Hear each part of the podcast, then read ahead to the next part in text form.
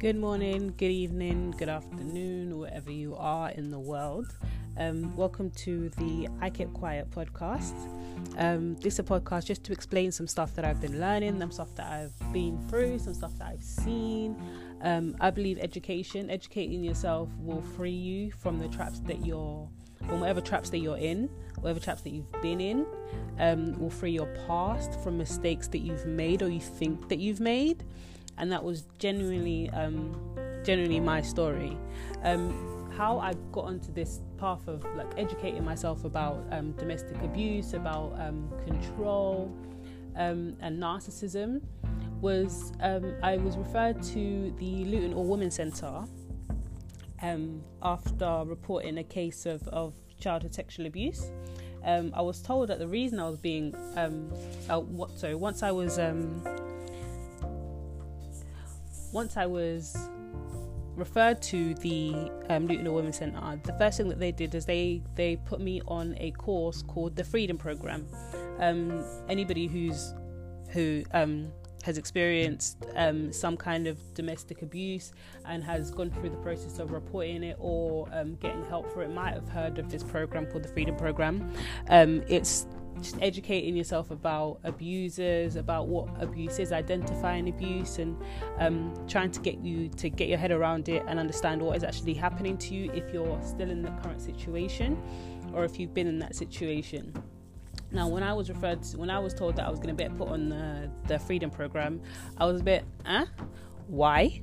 Um, because I'd gone to the, I've gone to the Luton Women's Centre to um, because I, I was abused as a child and I needed I needed help with wrapping my head around what happened to me and um, how to move forward. But I was put on I was put on the waiting list for for a course um, specifically tailored to people with um, a history of childhood sexual abuse.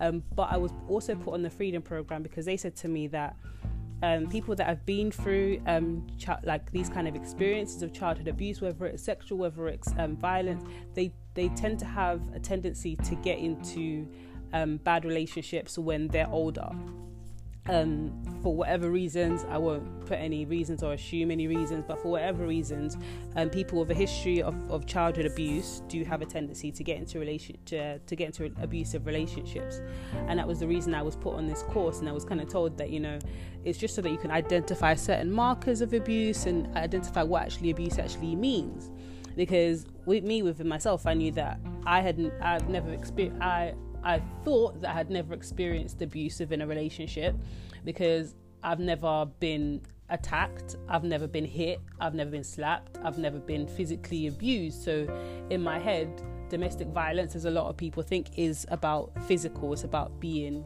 slapped. Is he slapping you? Is he punching you? You know, like traditional senses of, of domestic violence the same way we see like traditional like the way that we see rape and what it actually means and understanding that it's so much bigger than we see it.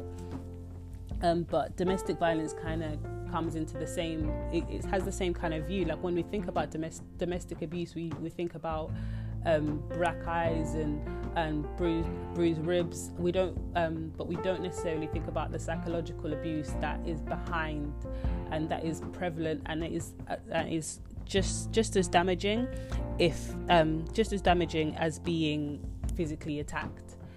Now, um, as I said, I was put on this course, so I decided to just go along with it. So in my head, I said the reason I was going on this course is so that I could identify abuse in the future, so that when I decided to, because at the time I was deciding I'm not dating, I'm gonna work within myself. I'm gonna figure out what it is that is wrong with me, quote unquote, and um, and figure out how I can how I can fix it.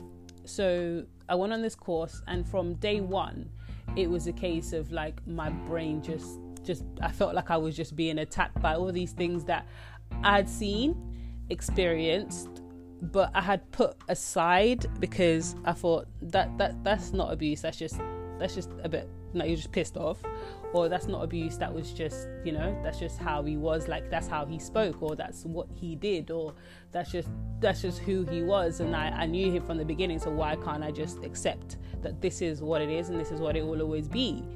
And you know being with somebody is hard relationships are hard they always say love is hard and love is rough and it's tough and you got to stick through it and if you love somebody you you got to accept them for who they are and everything that they are the good and the bad. And so what if the bad that um that you're loving over is it goes too far? So where's the line as to what you decide that okay this is too far now? Um but so the reason that I'm doing this podcast is just as I said, it's an education. It's an education for me. I I'm not an expert. I'll say this as a disclaimer. I'm not a psychiatrist. I didn't actually finish uni. Um, I did two years. Yeah, I still got to do my final year of uni, my psychology degree. Um, but I I have experience. I have experiences of my own, and I have experiences of other people. I have a lot of women that I hold close to my heart that have experienced domestic abuse and domestic violence, that have been in toxic relationships, that have been controlled, that have experienced coercive control. And this podcast is for me and for them. They, the women that they know who they are. Um, this is for us to actually open up our minds and understand what happened to us and move forward and um, move forward onto a most peaceful life. Um, so I'll leave my I will leave the first podcast. This is just a little introduction as to what I'll be doing, but I will leave you with this. And this is one thing. One of the first things that I learned on the Freedom Program, um, which was very important, is understanding the difference between an abusive man and just a man who's just a bit of an asshole. Not a bit of an asshole, but who's no man is per- no man is perfect and so there are every man is going to have downfalls every man is going to have shortcomings every man is going to is going to is work like is going to have things that they need to work on whether they are working on or whether they're not working on or they're ignoring. Just like women we have a lot of things that we can work on that we're choosing not to things that we we choose to act out instead of look in. So men are the same but there is a difference between an abusive man and a man that likes to control and a, like a man that is narcissistic or has psychopathic tendencies, and a man who is going is going through a hard time, or might or might be experiencing depression himself, or just it's having it hard. So there is a difference, and I think that was the that was one of the most important things that I learned because and understand because it's not it's not by accident that you get into an abusive relationship. You get into abusive relationship because the person that you're with is an abuser. It's not what you did it's not what you said. It's that's how they run relationships. That's how that's the relate that's what relationships have to look like in their eyes for them to be feel like they're in control and they're happy and they're in a happy relationship. A happy relationship means you're they're in control of you. Therefore you being your your happiness is not their first priority. So i'll leave you with that and i will see you in the next podcast